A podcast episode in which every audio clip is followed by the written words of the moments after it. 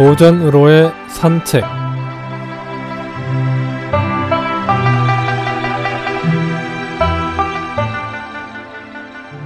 안녕하십니까 김혜영입니다. 오늘은 우공이산이란 성어에 대해 이야기해 보겠습니다.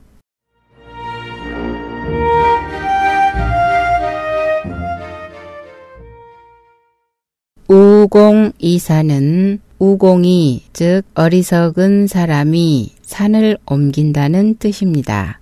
무슨 일이든지 우직하게 꾸준히 끝까지 노력하면 어떤 어렵고 큰 일이라도 결국에는 이루어진다는 것을 비유하는데 쓰는 말입니다. 열자 탕문편에서 유래합니다. 춘추시대 사상가인 열자의 사상을 기술한 열자에는 재미있는 우화가 많이 등장하는데요. 이 우공이산의 우화도 그 중에 하나입니다.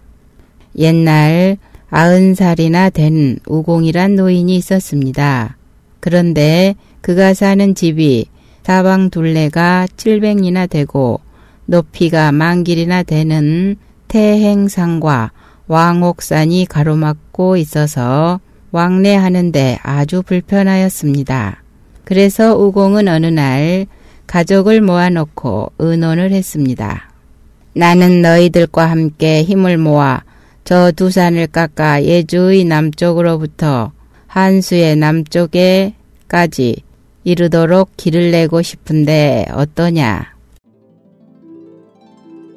이 물음에 모두들 의논하던 차에 아내가 의문을 제기하고 나섰습니다.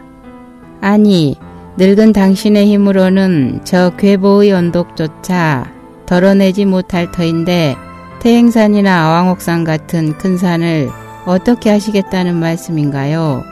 또 파낸 흙과 돌은 어떻게 하시렵니까? 발해의 끝, 은토의 북쪽에다 갖다 버릴게요. 우공은 아무렇지도 않게 대답했고 아내는 고개를 휘휘 저었습니다. 우공은 아들과 손자들을 데리고 바로 작업을 시작했습니다. 돌을 깨고 흙을 파서 삼태기로 발에까지 갖다 버리고 돌아오는 엄청난 일이었죠. 한 번 갔다 돌아오는데 꼬박 1년이 걸렸습니다. 어느 날 황화 유역에 사는 지수라는 노인이 비웃으며 죽을 날이 멀지 않는 노인이 산에 한 터럭조차 훼손하지 못할 터인데 그 많은 흙과 돌을 어떻게 할 것이냐 면서 그만두라고 하였습니다. 그러자 우공은 길게 탄식하며 내가 죽으면 내 아들이 있다. 아들은 또 손자를 낳을 테고 손자는 또 그 아들을 낳고 아들은 또 아들을 낳고 또 아들은 손자를 낳을 것이니 이렇게 자자손손 계속해서 산을 깎을 것이다. 그렇지만 산은 더 높아지지 않을 터이니 언젠가는 저 두 산이 평평해지겠지. 지수는 이 말에 대답할 말이 없었습니다. 그런데 정작 깜짝 놀란 이가 있었으니 바로 태행산과 왕옥산을 지키는 사신이었습니다. 정말 그렇게 그치지 않고 계속한다면 큰일이라고 생각한 사신은 서둘러 상제에게 가 호소하였고 우공의 정성에 감동한 상제는 과시의 두 아들에게 명하여 각각 두 산을 업어 하나는 삭당의 동쪽에 하나는 옹 땅의 남쪽에 옮겨놓게 했답니다.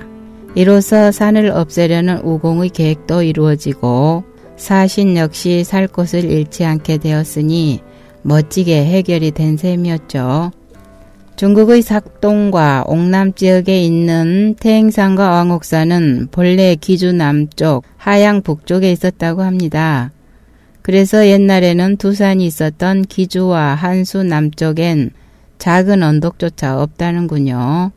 여기에서 쉬지 않고 꾸준히 노력하는 비유로 우공이산이란 성어를 쓰게 되었습니다. 우리 사회에 만연된 병폐 가운데 일확천금을 노리면서 이기주의에 빠진 현대인들의 병리 현상은 사회적 문제까지 야기되는데 이 우공이산이라는 고사는 마음속에 새게 할 이야기가 아닌가 합니다.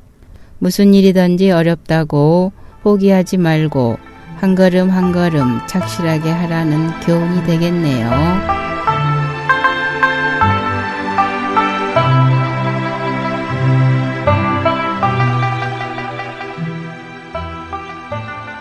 오늘은 우공이산이란 성어에 대해 알아보았습니다. 안녕히 계십시오.